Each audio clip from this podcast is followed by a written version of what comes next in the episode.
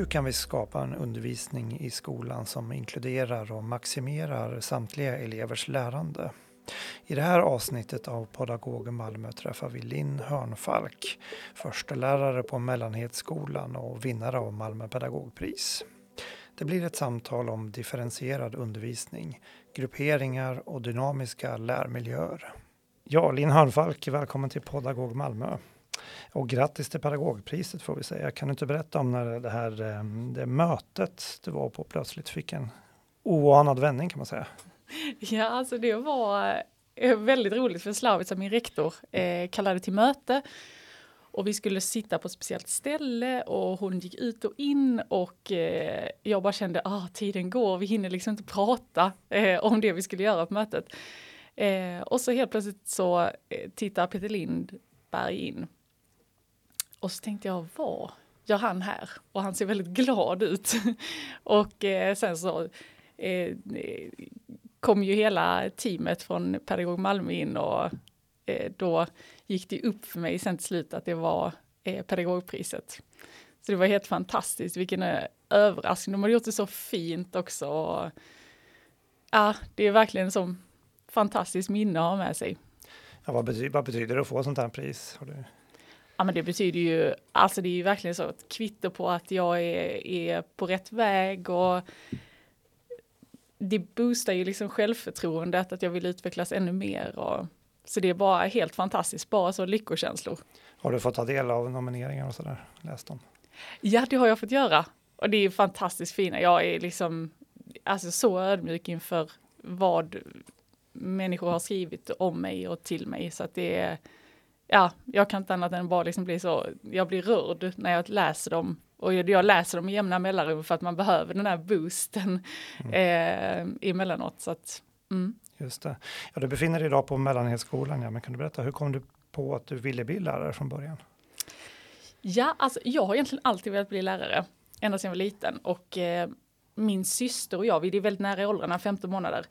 Och jag eh, kommer ihåg redan när vi var väldigt små så började jag liksom så hitta hennes dagböcker och eh, kände att ja, men det här var riktigt roligt att rätta hennes dagböcker och jag kände att eh, liksom det bästa var ju att kunna lära henne fel först eh, och sen lära henne rätt för då fick jag ju liksom undervisa dubbelt så mycket.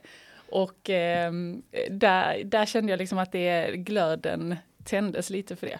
Sen har det varit väldigt mycket liksom på vägen. Jag har liksom haft gått något naturtekniskt basår och jag har pluggat civilekonom men så landar jag ändå till slut ändå i läraryrket.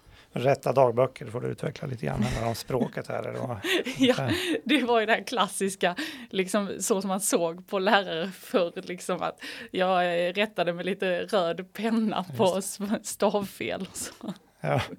liksom, kan du utveckla detta? Och Just det. Ja, och sen, dess, sen dess så det, var du fast kan man säga. Ja, det blev jag faktiskt. Jag ville ju också bli aerobicsinstruktör. Det är också en typ av lärare kan man ju säga, men det ja. är jag inte än. Just det. Kanske kommer. Ja, det, I motiveringen till det här priset då, så står det bland annat då, om jag ska citera här, att du skapar trygga och förlåtande lärmiljöer anpassade till både individer och grupper. Det här med att anpassa undervisningen och differentiera och återkommer vi strax till. Men vad är då liksom en trygg och förlåtande lärmiljö för dig? Jag tycker det allra viktigaste är att eh, alltså kontinuerligt diskutera med eleverna att lärande är en process snarare liksom än något statiskt. Eh, det är formativt. Eh, jag tänker att ett tryggt och förlåtande, en trygg och förlåtande lärmiljö är ju liksom att vi bygger en gemenskap, att det blir begripligt det vi gör. Att jag har en god samverkan med hemmet. Mycket så positiv förstärkning som jag vidare eh, befordrar till dem som jag ser på lektionerna. Att vi har tydliga stöd, stödstrukturer för att lyckas. Men också verktyg att kunna diskutera när vi misslyckas. För att lärande är inte bara att lyckas. Och sen också viktigt tycker jag att eleverna är medvetna om att vi lär på olika sätt. Och att eh, vi hjälper varandra för att lära oss hela tiden både mer och bättre. Och sen också alltså rent det fysiska klassrummet tycker jag är en viktig del också att de känner att de har ett ansvar och att de är en väldigt stor del av hur det ser ut i klassrummet, vad vi gör i klassrummet. Så det tror jag kan skapa tryggt och förlåtande lär, lärmiljö. Mm. Du pratar om det här också, vikten av att lyfta när, man inte, när det inte går riktigt som man har tänkt sig eller eh, man inte lyckas. Eh, mm. Eh, kan du utveckla det lite grann? Vad, vad, på, på, vilka sätt tror du att du kan nå dit där man, där man, där, där, så att det inte blir liksom laddat?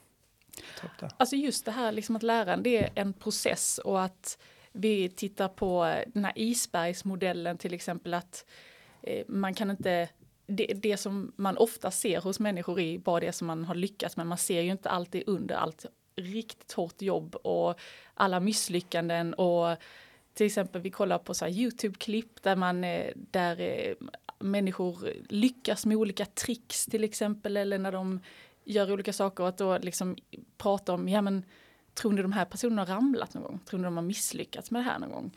Och att man på så sätt gör det väldigt liksom, alltså det är en naturlig del av livet att inte klara allt från början.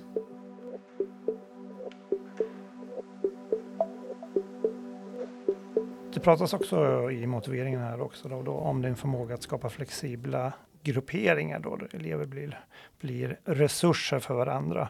Vad tror du eh, var liksom hemligheten med att nå dit? Det låter som en drömsituation verkligen. Men, ja. Alltså tyvärr är det ju precis som vi pratade om det här med misslyckande och lyckande, liksom att, eh, och att lärande det tar tid, alltså det tar tid att skapa relationer med eleverna. Men det är det som är nyckeln till bra grupperingar och att de lär varandra. Och att man inte, att det inte heller är statiskt för att eftersom lärande hela tiden är en process så kan man inte ha samma grupper till exempel utan man måste vända och vrida på det. Till exempel ibland så um, pratar jag med eleverna, vilka lär du dig bäst med? För det är väldigt stor skillnad på att lära sig bra med några kompisar och att hänga på rasten med kompisar. Och att man tydliggör skillnaden där kanske. Vi pratar om um, att också försöker jag se det liksom när jag parar ihop eller grupperar att det inte ska bli för stor skillnad i liksom förmågor mellan eleverna. Att man kanske ska så att de ändå kan utnyttja varandras eh, förmågor. Och likadant eh, klassrums, ofta så låter jag dem diskutera i den de sitter bredvid men det är väldigt så uttänkt vem som sitter med vem för att jag har ett eh, system där vissa elever kanske vill sitta på samma plats alltid, så de sitter alltid på dem. Och det kan vara av olika anledningar. Medan vissa vill byta kanske en gång i månaden och någon vill byta varje vecka. Och då liksom försöker jag pussla ihop vilka kan sitta bra, vilka skapar studiero tillsammans. Och eh, så även liksom det här att man när man har de här gruppdiskussionerna eller, eller parar ihop eller hur man nu väljer att man också jobba med de sociala målen, inte bara kunskapsmålen, utan man säger, ja men hur pratar man med varandra? Eh, det här målet för den här lektionen är att ni ska ha ögonkontakt med varandra när ni pratar och det skapar också bättre grupper. Ja, hur, eh, jag tänkte på det här med, med differentierad undervisning, alltså möta alla elever då, utifrån deras olika förutsättningar och lärbehov. Eh, varför och eh, hur gick det till när du började intressera dig för det här området? Ja, alltså om man tänker på det här liksom att jag eh, hade ju en bild av lärare som det här att rätta dagböcker. Så blev det ju i början inte riktigt som jag hade tänkt mig med läraryrket för att jag, eh, jag ville satsa på liksom så att det skulle vara kul undervisning och eh, sen så inser jag att ja, okej, alla kommer kanske inte kunna förstå den här undervisningen så därför måste jag göra till den eleven behövs det här och till nästa elev behövs det här. Och då insåg jag att jag satt med jättemycket planeringar och jättemånga olika planeringar för att inte alla kunde ta till sig den här superroliga eh, undervisningen som jag hade planerat. Och då insåg jag att det var så stressigt både för planeringen men också under lektionerna för att jag hann ju inte gå igenom de här eh, uppgifterna med alla elever. För jag var också väldigt fixerad av att jag ville att, eh, att det var jag som skulle lära ut eleverna, eller till eleverna. Och ehm, då, jag kom till liksom ett vägskäl att jag bara kände så, okej okay, det här är nog inte riktigt min grej, läraryrket. Så antingen får jag sluta och göra något annat eller så får jag bara försöka hitta något som, som gör att min undervisning blir mer effektiv och att jag mår bättre, inte blir så stressad. Och då eh, fick jag tipset av Agneta Borgström på min skola. Hon har nog läst alla eh, undervisningsböcker i, eh, som finns tillgänglig. Och då så tipsade hon mig om lektionsdesign av Helena Wallberg. Och då så bara när jag läste så kände jag så, alltså det här är ju verkligen, alltså jag fick en sån liksom tankevända, liksom att från att liksom ha, ha känt liksom, ja men eleven har en dålig dag, så började jag tänka på, är det min undervisning som har en dålig dag? Och jag började tänka på, till nästa gång, alltså innan tänkte jag så, ja men till nästa gång ska jag ändra det lite. Men så började jag tänka på, nej, alltså vad ska jag ändra till denna gången? Och jag började tänka på, alltså innan tänkte jag också mycket på så här, jag har verkligen försökt allt och eh, liksom det går ju inte att få mer, de här E-eleverna de går ju inte att få bättre betyg liksom. Men så började jag fundera istället på, men liksom har jag verkligen försökt allt? Och om eleverna bara har E genom alla mina tre år så kanske det är jag som har misslyckats någonstans i att eh, utveckla lärandet. Och likadant att man, eh, jag kunde känna liksom så här, men, eh, men eleverna, jag, jag, vissa elever tänkte jag ändå liksom att de borde jag ändå fått, eh, de borde ha gjort bättre ifrån sig. Men så istället så började jag tänka liksom att, men har jag gett dem rätt förutsättningar? Alltså har alla förstått instruktionerna? Har de vet vad de ska göra för att utveckla eh, sitt arbete? Och det gjorde att jag liksom verkligen sa, wow, nu har jag ett helt annat sätt att se på undervisning. Ja, det låter som, en, eh, som ett vägskäl verkligen som du beskriver. Men eh, var det inte svårt och eh, jag tänker på det, det låter lite utmanande samtidigt att börja vrida och vända på sin egen, liksom hela sin yrkespraktik. Liksom att se att kan man göra på det här sättet, men alltså att verkligen ja, ställa allt på ända liksom. Hur var den? Det måste ha varit en resa liksom. Det var det verkligen och jag känner att det är liksom när jag tittar tillbaks på hur jag var i början som lärare så känner jag bara att vi, alltså verkligen som du säger vilken resa. Men man måste ju vara, alltså man, ehm, man utvecklas ju hela, precis som lärande är ju inte bara någonting som eleverna sysslar med, vi alla människor eh, lär oss nya saker hela tiden, vi blir bättre på våra yrken. Och därför måste vi också våga inse det att shit nu tänkte jag nog lite fel.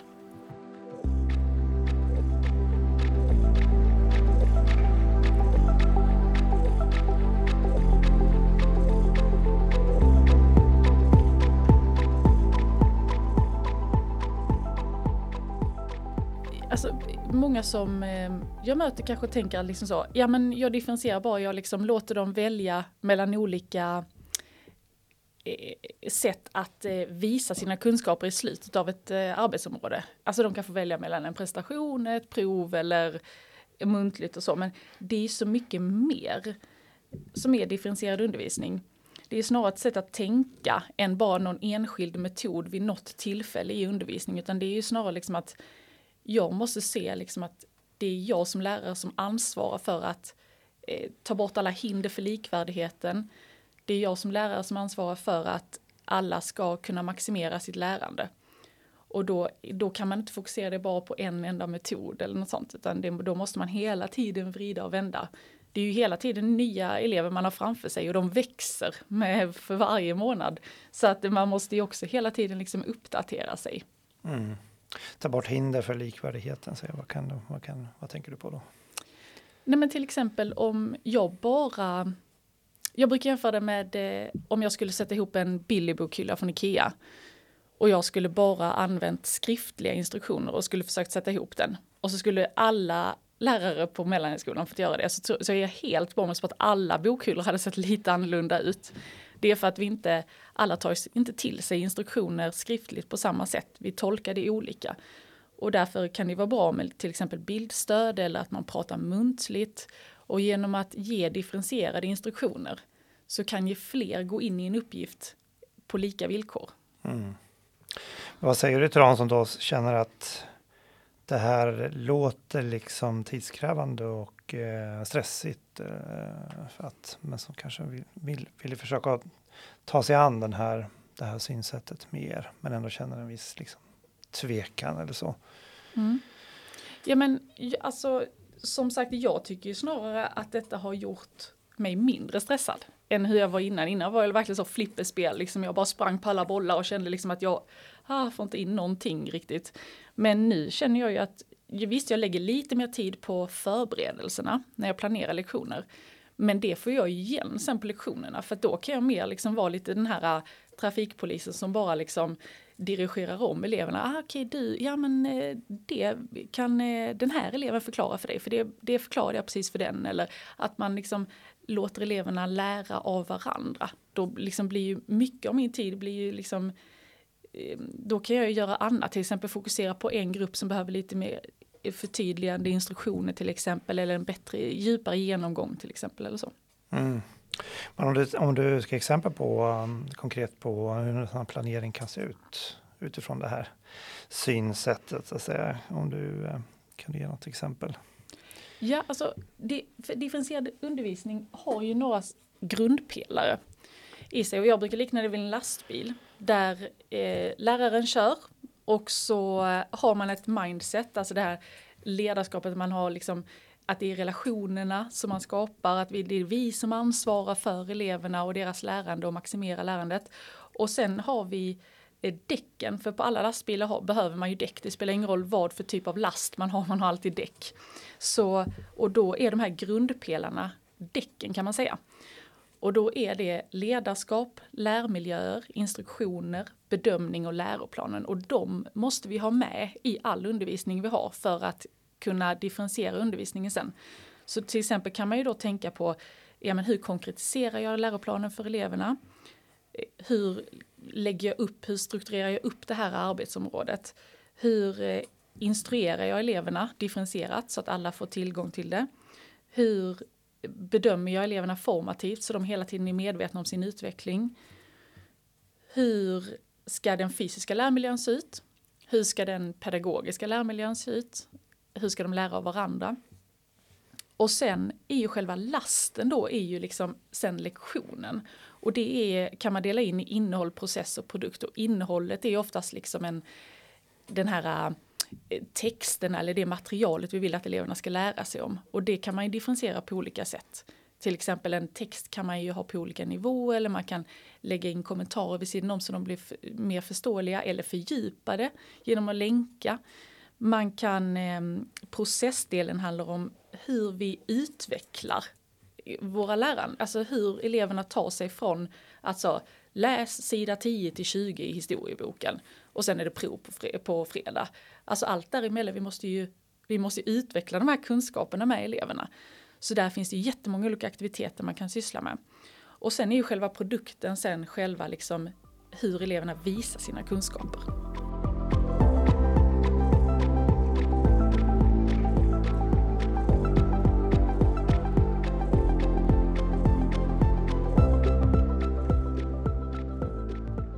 Nämnde lite grann där, instruera differentierat på olika sätt. Kan mm. du ge mer ge exempel på hur, hur kan man ja, differentiera det?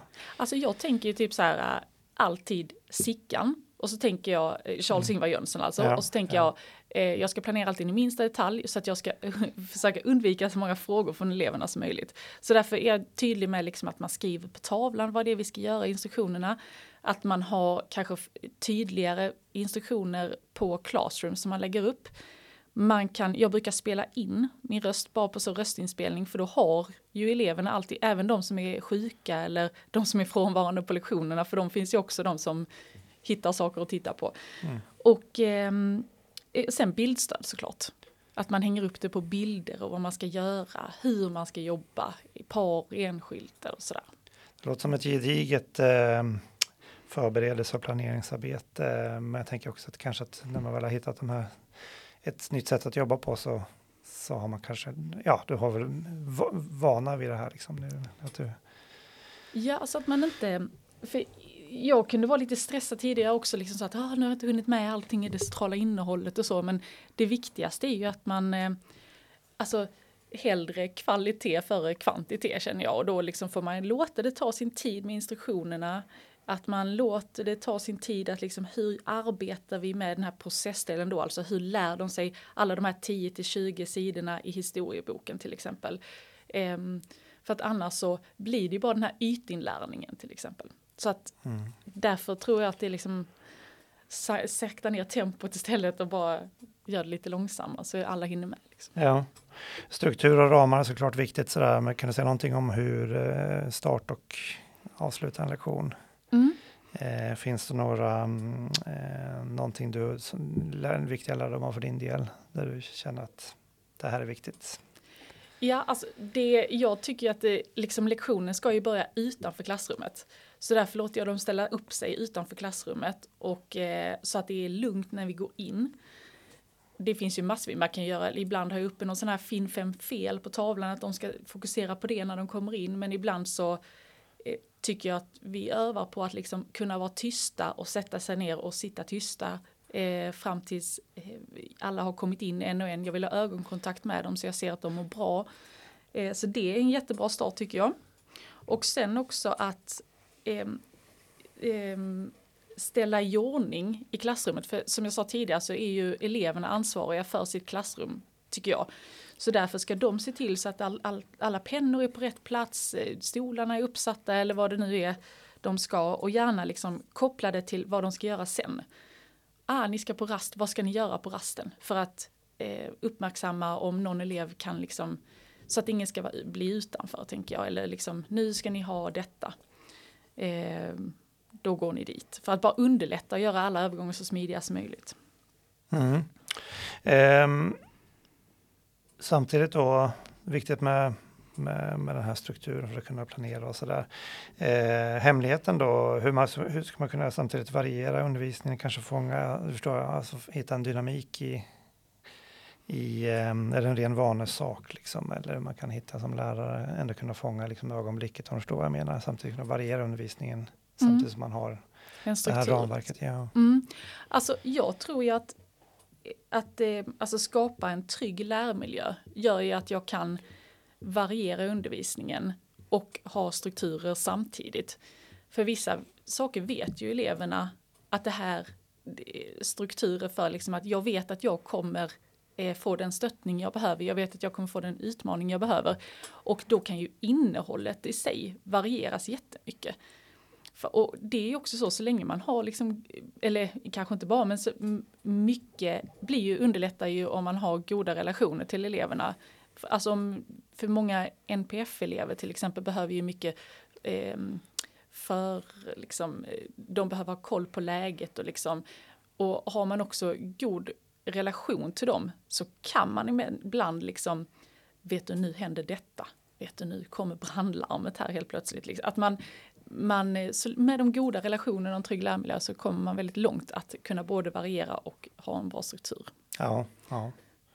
De är ju på något vis inte emot nej, mot nej, varandra. precis. precis. Mm. De kanske är, eh, ja, precis som du säger, att det blir enklare när man väl har eh, etablerat de här relationerna att eh, hamna där. Ja. Eh, Tyvärr finns det ju liksom ingen sån quick fix, liksom, för det är ju relationerna liksom, och ja. eh, bygga det. Liksom. Precis, det är, ja, mm. precis, det är så lätt att säga, men det är, eh, ja. Mm. Eh, nå någonting som kommer med, med yrkeserfarenheten också, mm. gissar jag. Ja, exakt. Um, jag ska avrunda här. Du har ju själv uh, sagt då att, uh, citerat Kai Pollak, filmregissören och föreläsaren med mera, som har sagt att alla du möter kan vara din lärare. Och du har sagt att det här genomsyrar ditt förhållningssätt till lärande och i din yrkesroll. Hur, hur, hur, hur då? Mm, alltså, och det är faktiskt inte bara yrkesrollen utan det är typ så i största allmänhet i livet för att vi lär oss så mycket av varandra och att man måste vara ödmjuk inför att andra kan ge en väldigt många bra perspektiv som nyanserar allting.